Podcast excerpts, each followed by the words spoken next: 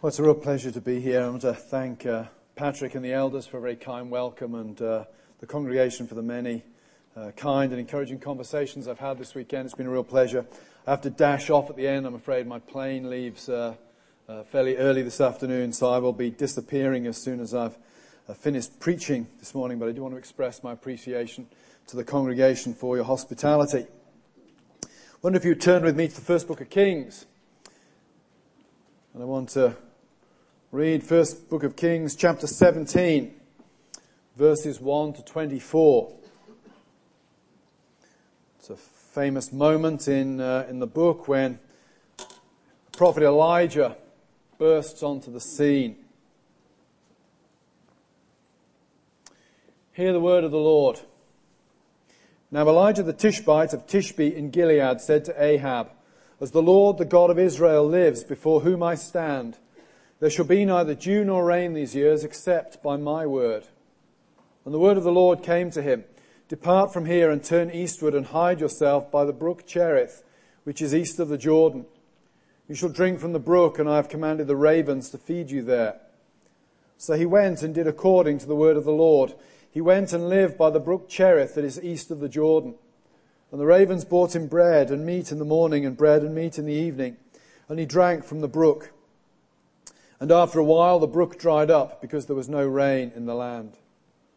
Then the word of the Lord came to him, Arise, go to Zarephath, which belongs to Sidon, and dwell there.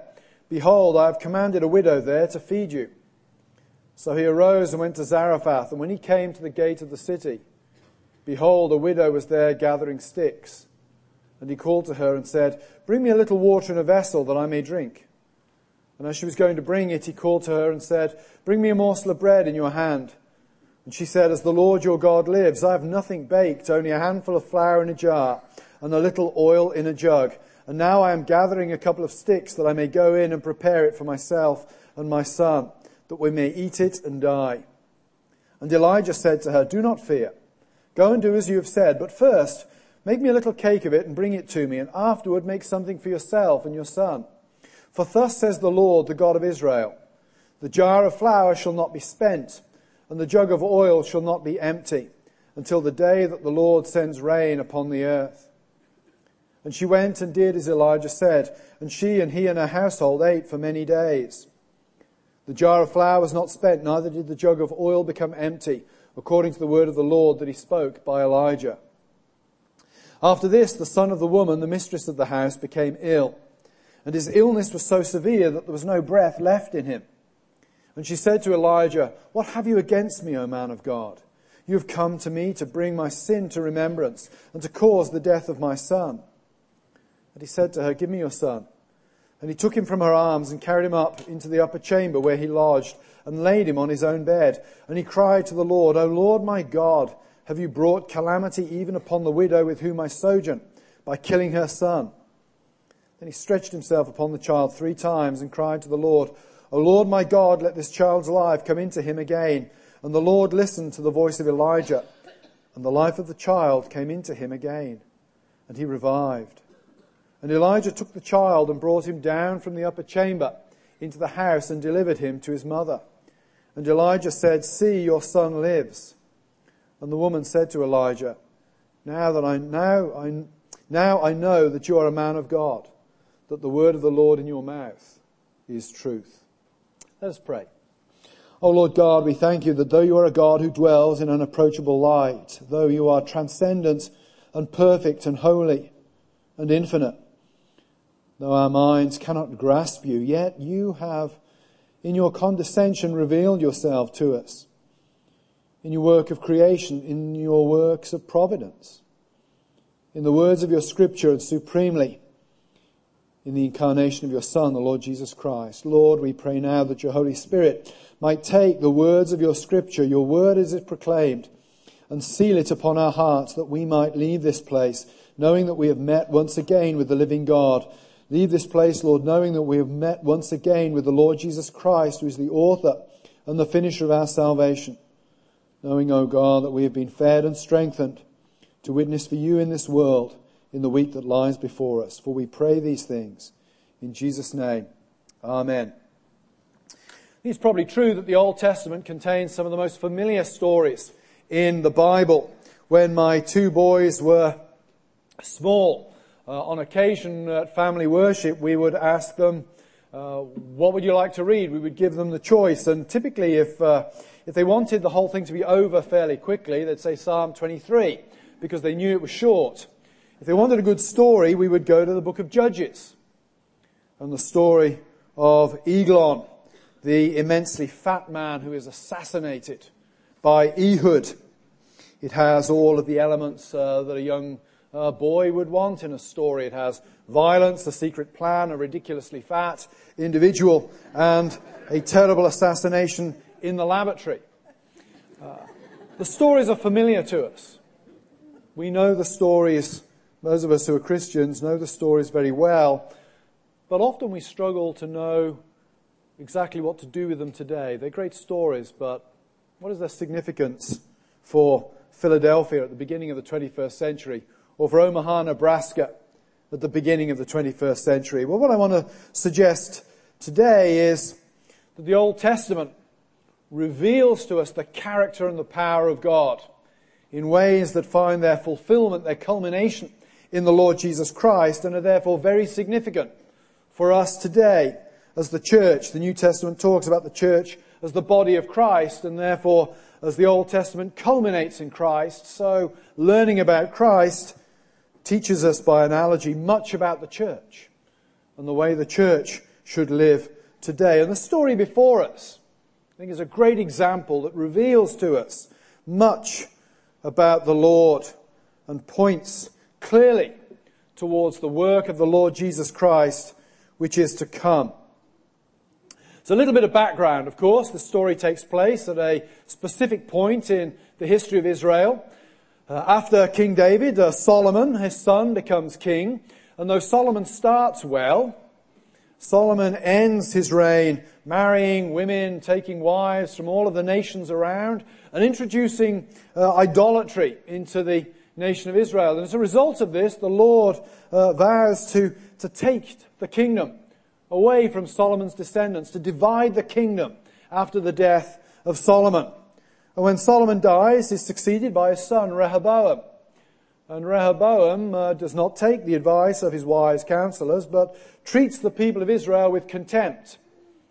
And so there rises a man, Jeroboam the son of Nebat, who leads ten of the tribes of Israel into rebellion against Judah. And the kingdom is divided, politically divided and geographically divided. Jeroboam, though, has a problem. Jeroboam's territory does not include the city of Jerusalem. And Jews are required to go to Jerusalem to worship at the temple. And Jeroboam knows that uh, a nation that has a divided geographical loyalty will ultimately prove problematic to rule if his people are always looking over the border to Jerusalem sooner or later the idea of reunification will surface in their thinking. And Jeroboam or his descendants will find their own power base, their own kingdom taken away from them. So Jeroboam comes up with a brilliant, if somewhat wicked, idea. And what he does is he has golden calves made and set up at the cities of Bethel and Dan. And he tells the people of Israel, you don't need to go to Jerusalem to worship the God that brought you up out of Egypt. The God that brought you up out of Egypt is here. You can find him represented in the golden calves. And Jeroboam the son of Nebat becomes uh, literally a kind of proverbial king in Israel. Because as the, as the writer of the book of Kings uh, recounts the history of Israel, and as he comes to a new king, he'll use a particular formula. He'll give you certain details about the king. He'll tell you who his father was. He'll tell you how long he reigned. But he'll also typically, typically tell you that he did not depart from the sins of Jeroboam the son of Nebat, that he taught Israel to sin.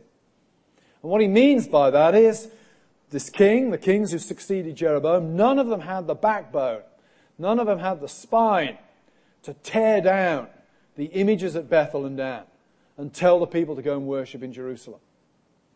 So he becomes the archetypal sinful king by which all future kings are judged until we come to 1 Kings 16.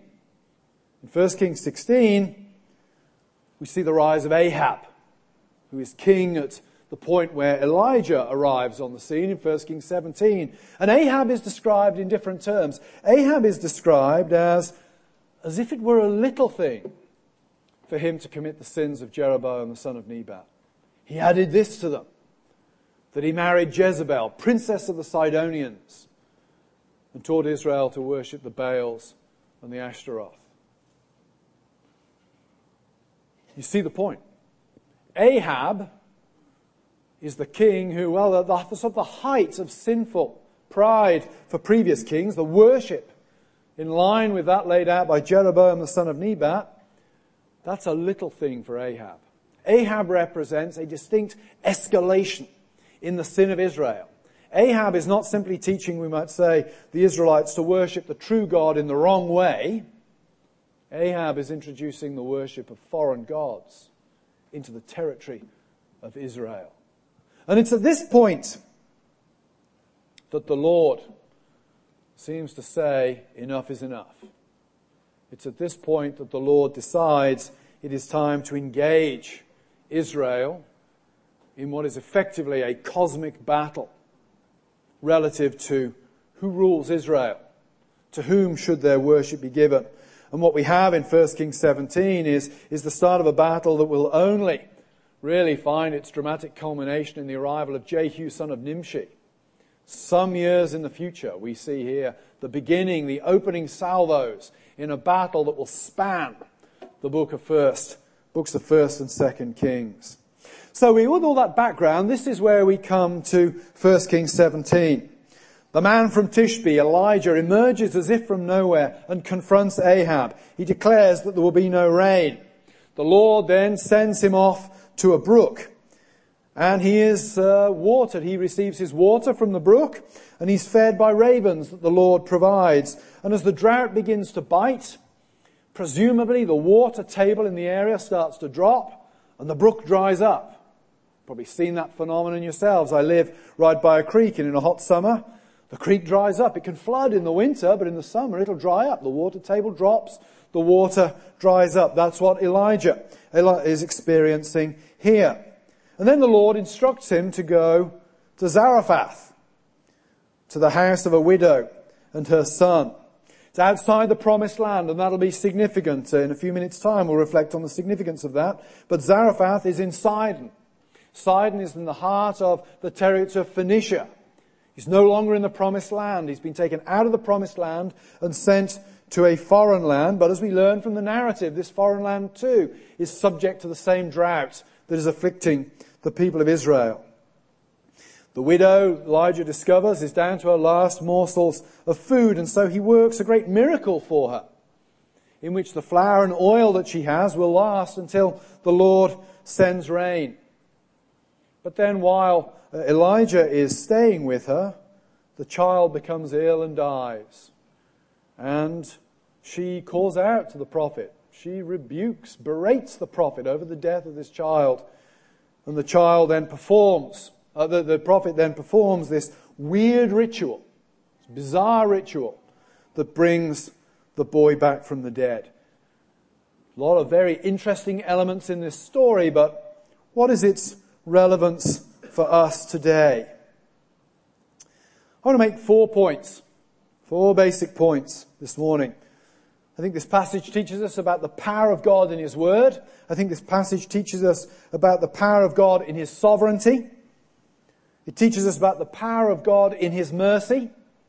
And it teaches us about the power of God in the midst of death. Those are the four points I want to explore with you this morning. First of all, the power of God in His Word. The most interesting thing we learn about Elijah when he appears on the scene is the thing that we don't learn about him. There's something very unusual about the introduction of Elijah.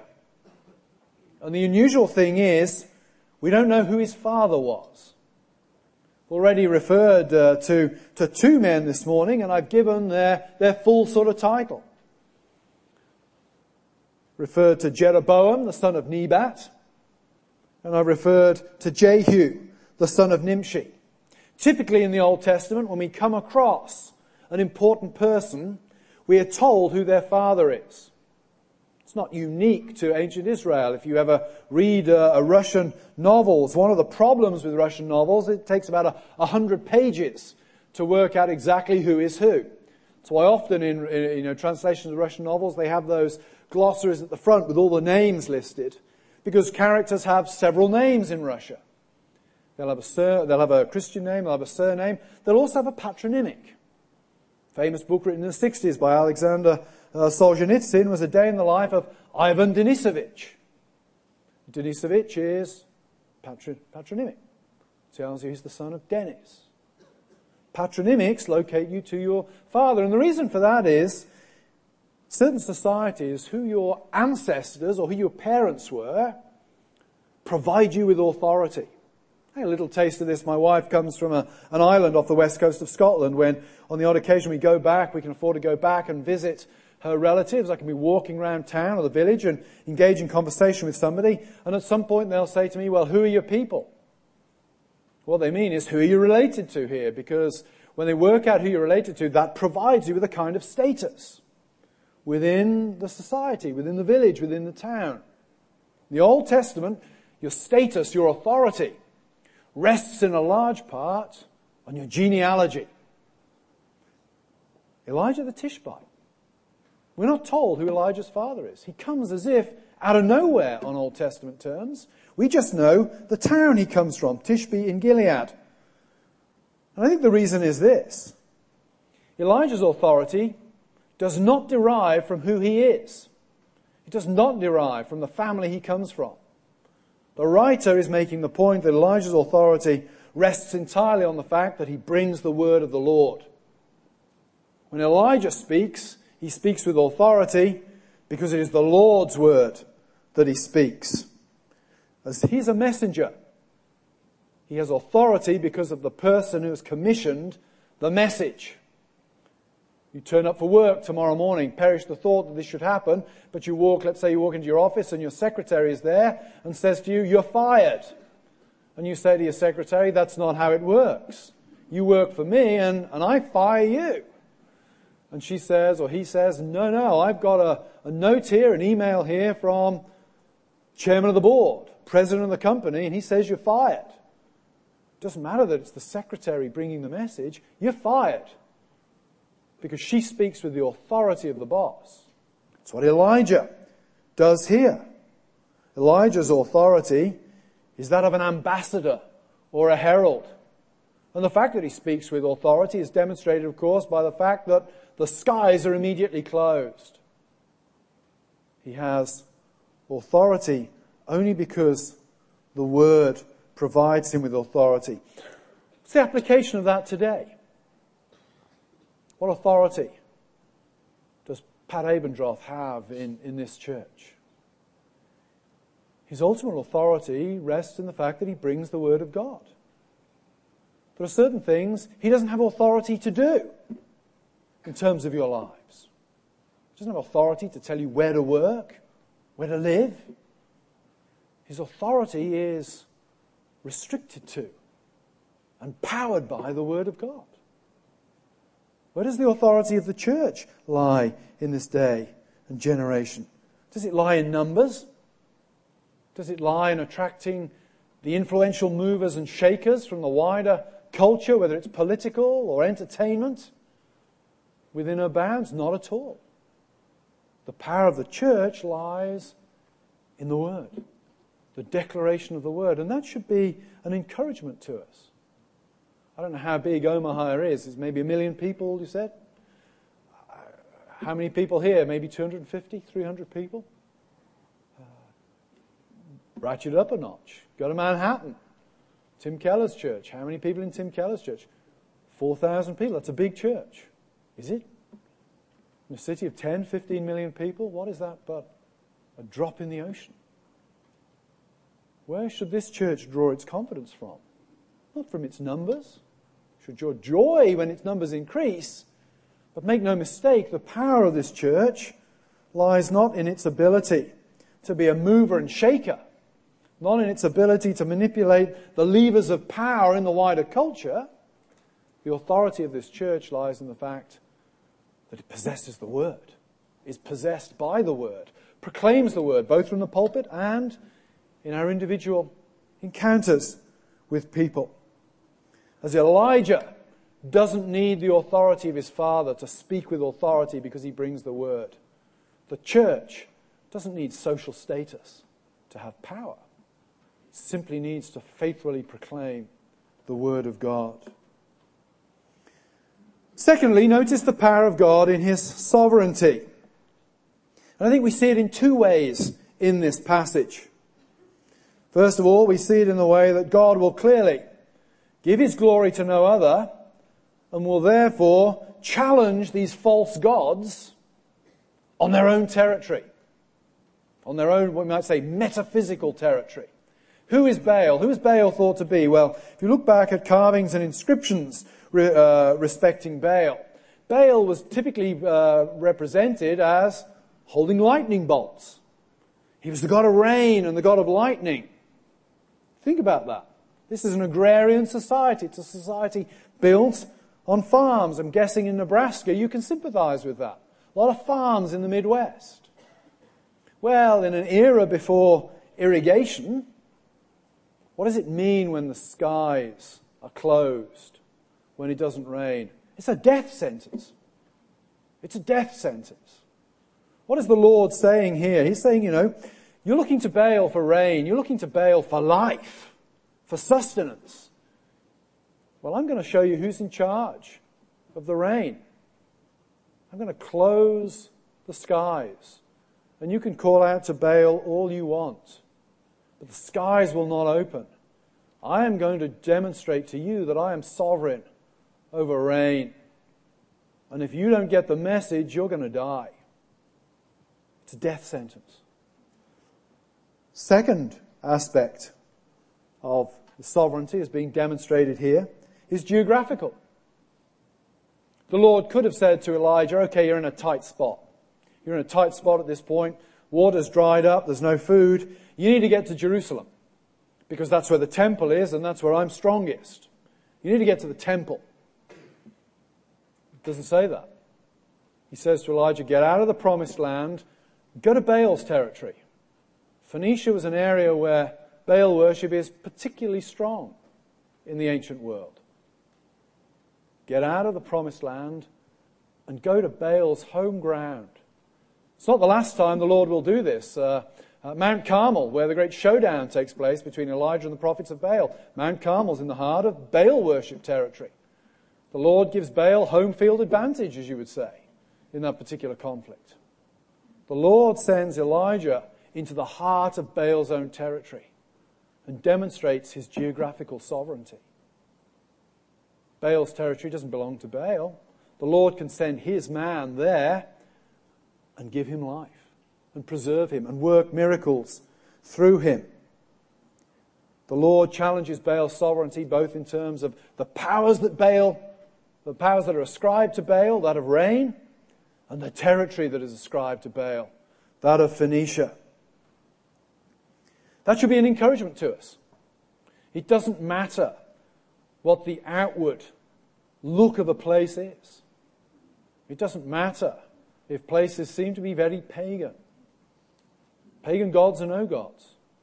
The Lord is sovereign everywhere.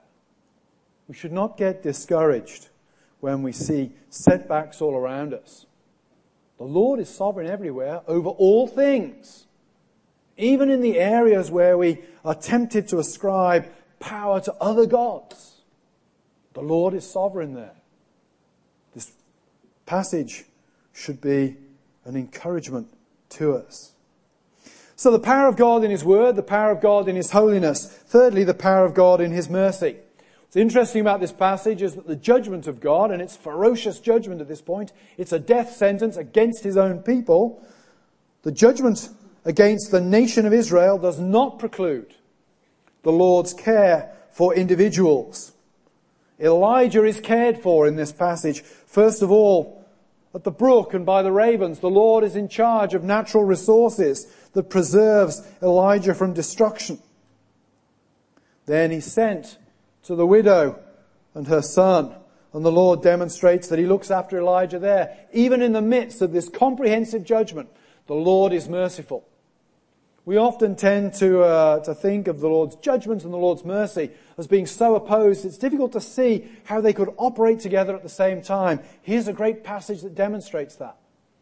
The Lord's judgment against Israel is simultaneous with his mercy towards Elisha and this widow. And we should notice that this judgment against Israel is God demonstrating his holiness that he will not give his glory to another and he will bring judgment against those who do give his glory to another. This judgment that arises out of his holiness and his sovereignty does not require that he simultaneously deny the merciful part of his character. The choice of objects of mercy at this point is very interesting and connects directly to how the Old Testament describes the character of God. We often tend to think, if you've studied theology, we often tend to think of God's attributes in somewhat abstract terms. God is holy. God is righteous. God is omnipresent. God is infinite. Bible typically describes God's attributes in very concrete terms that we can sort of grasp very easily character of God is described in Deuteronomy 10 verse 17 in this way. For the Lord your God is God of gods and Lord of lords, the great, the mighty and the awesome God, who is not partial and takes no bribe. And he goes on to say, he executes justice for the fatherless and the widow, and he loves the sojourner, giving him food and clothing. What is this story that we have before us? It's a narrative of that attribute of God. What do we see in this story before us? We saw, we see the Lord looking out for a widow, an orphan, and a sojourner far from home. Here the Lord, in the very way he fine tunes the way he deals with Elijah and this widow and her son, demonstrates, proves exactly what Deuteronomy has said about him, even though it is at a time of very comprehensive and dramatic judgment. And we might say also that the prophet reflects God's character. In Deuteronomy, you know, when the Lord describes his character, he says to his people, and this is what you need to be like. Because I'm like this, you, my people, should reflect my character. And Israel singly failed to do that. But here we have Elijah showing forth God's character, caring for the widow and for the fatherless even as societies come under God's judgment, even as the church comes under God's judgment, we should remember that God does not deny his own character, that God's promises of grace and mercy still hold secure. It's the case for Elijah and the widow here. How best do we comfort people in a time of comprehensive judgment? Point them towards the great promises rooted in the character of God. Matthew 16:18. I tell you, you are Peter on this rock I will build my church, and the gates of hell shall not prevail against it. Romans 8:28. And we know that for those who love God, all things work together for good. Not that all things are good. Suffering's not good, but it will work for the good. All things work together for good for those who are called according to his purpose. For those whom he foreknew, he also predestined to be conformed to the image of his Son, in order that he might be the firstborn among many brothers. And those whom he predestined, he also called. And those whom he called, he also justified. And those whom he justified, he also glorified. The Lord's promises hold good, even in a time of setback and judgment, because the Lord's character does not change, and the Lord's promises are rooted in his unchanging character. Fourthly and finally then, we've done, well, we've done the power of God in His Word, the power of God in His sovereignty, the power of God in His mercy. We now come to the power of God in the midst of death. It's weird, isn't it? This ritual's weird. Perish the thought, if I were to get home on uh, Tuesday night and somebody in my congregation calls me and says, my child has died. You know, I don't mean this in a funny way, but you know, if I were to go to their house and perform this ritual on their child, they'd have every right, I think, to be most distressed with me and possibly call the police. This is the behavior of a lunatic. It's crazy stuff. Lying on the corpse of a child. It's inherently distasteful, if not somewhat sick. It's even weirder by Old Testament standards. It's even weirder by Old Testament standards. Numbers 19. Numbers. Don't know if you use one of those uh, through read through the Bible in a year or two year programs, but you know if we're honest with ourselves, when you get to the book of Numbers, doesn't your heart fall a bit? You know, it's a kind of it's a long death march through to to Deuteronomy. And I mean, you've done, you just got out of Leviticus. It's, it's hard going.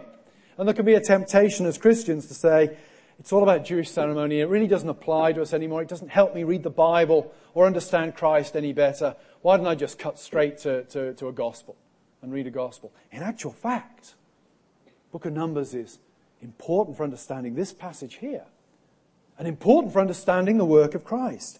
Numbers 19:11 says this, and you flick over it as, as a bit of weirdness if you, if you didn't, uh, if you don't know how it connects. Numbers 19:11 says, "Whoever touches the dead body of any person shall be unclean seven days." Whoever touches a dead body will be unclean, effectively excluded from the people of God for seven whole days.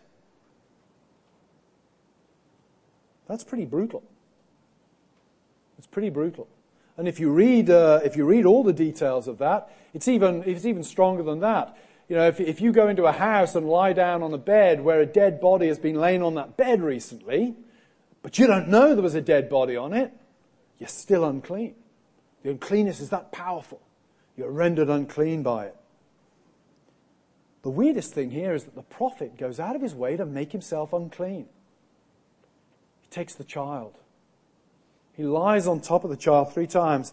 Why does he do that? I think he's doing that because he wants to identify as closely with the child in the child's uncleanness as possible.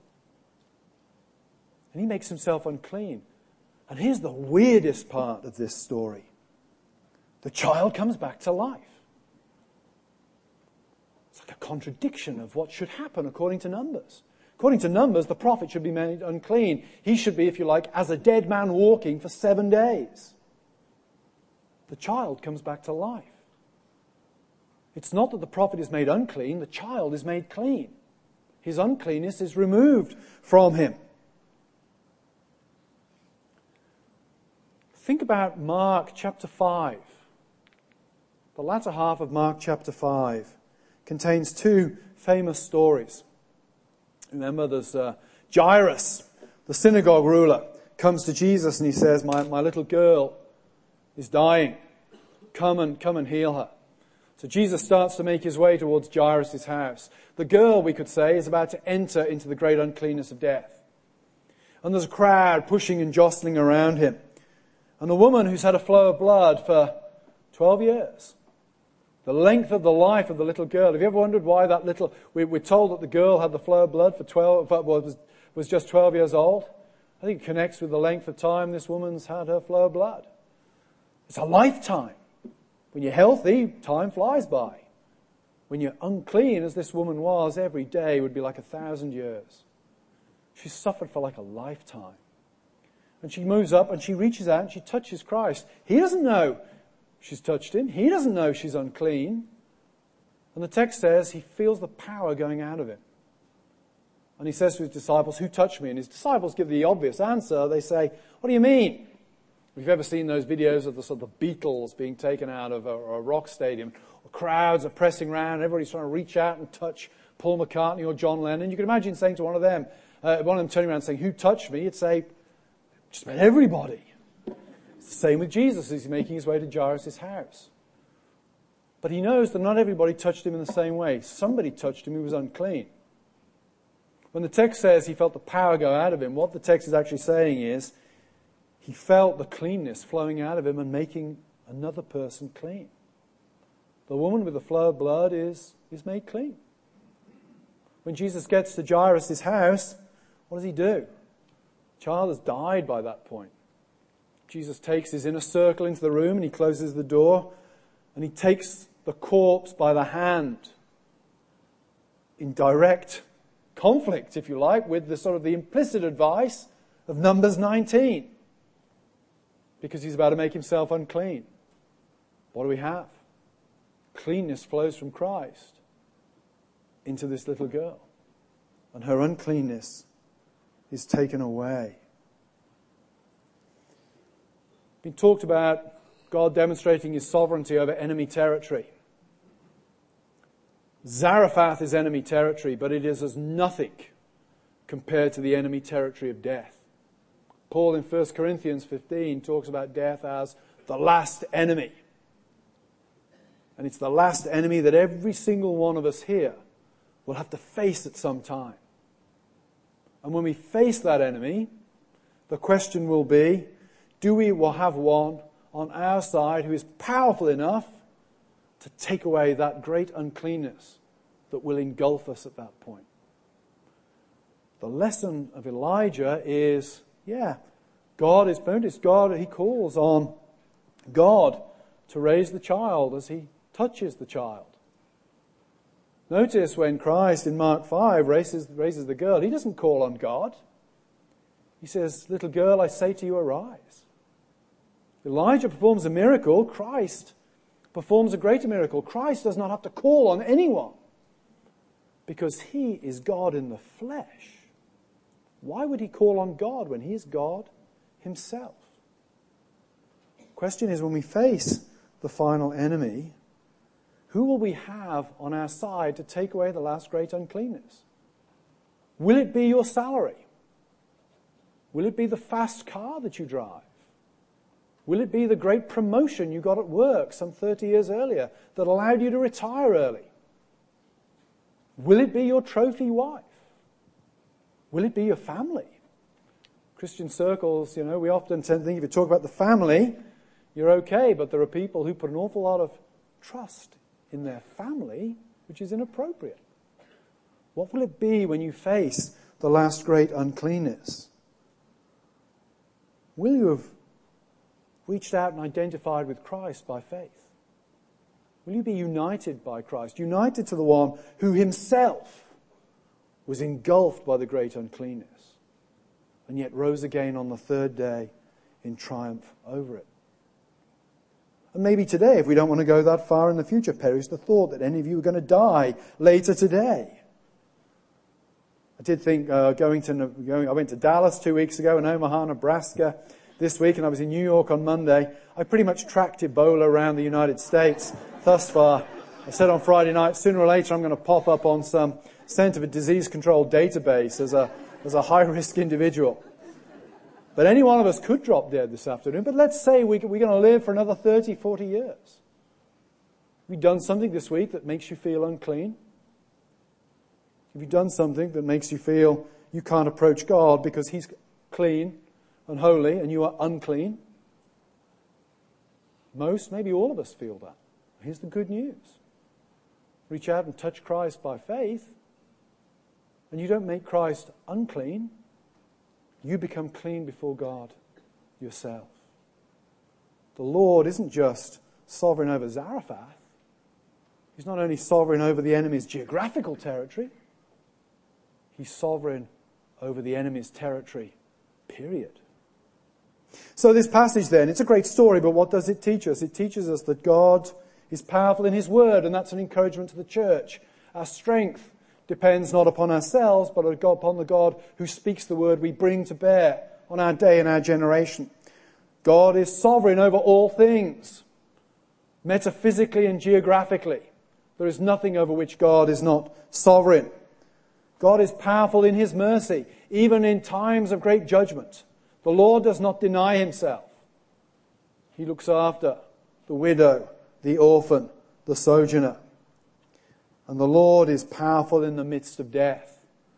As powerful and as unclean as the final enemy is. Yet this text, Mark chapter 5, the life, the death, the resurrection of the Lord Jesus Christ demonstrate that even in that uncleanness, the Lord has the final word and the Lord is sovereign. Let us pray. Oh Lord God, we do thank you for your work in Christ on our behalf. Lord, we come before you today knowing that we are unclean and unworthy to come into your presence and asking, O oh Lord, that through your Spirit we might look out to Christ, grasp him by faith, be made clean and stand before you as those who are whole and pure. And as we contemplate the final day and that inevitable conflict with our final enemy, we pray, O oh God, that you would keep us close to Christ. That when death engulfs us, even then, it will not be the last word. For we pray this in Jesus' precious name. Amen.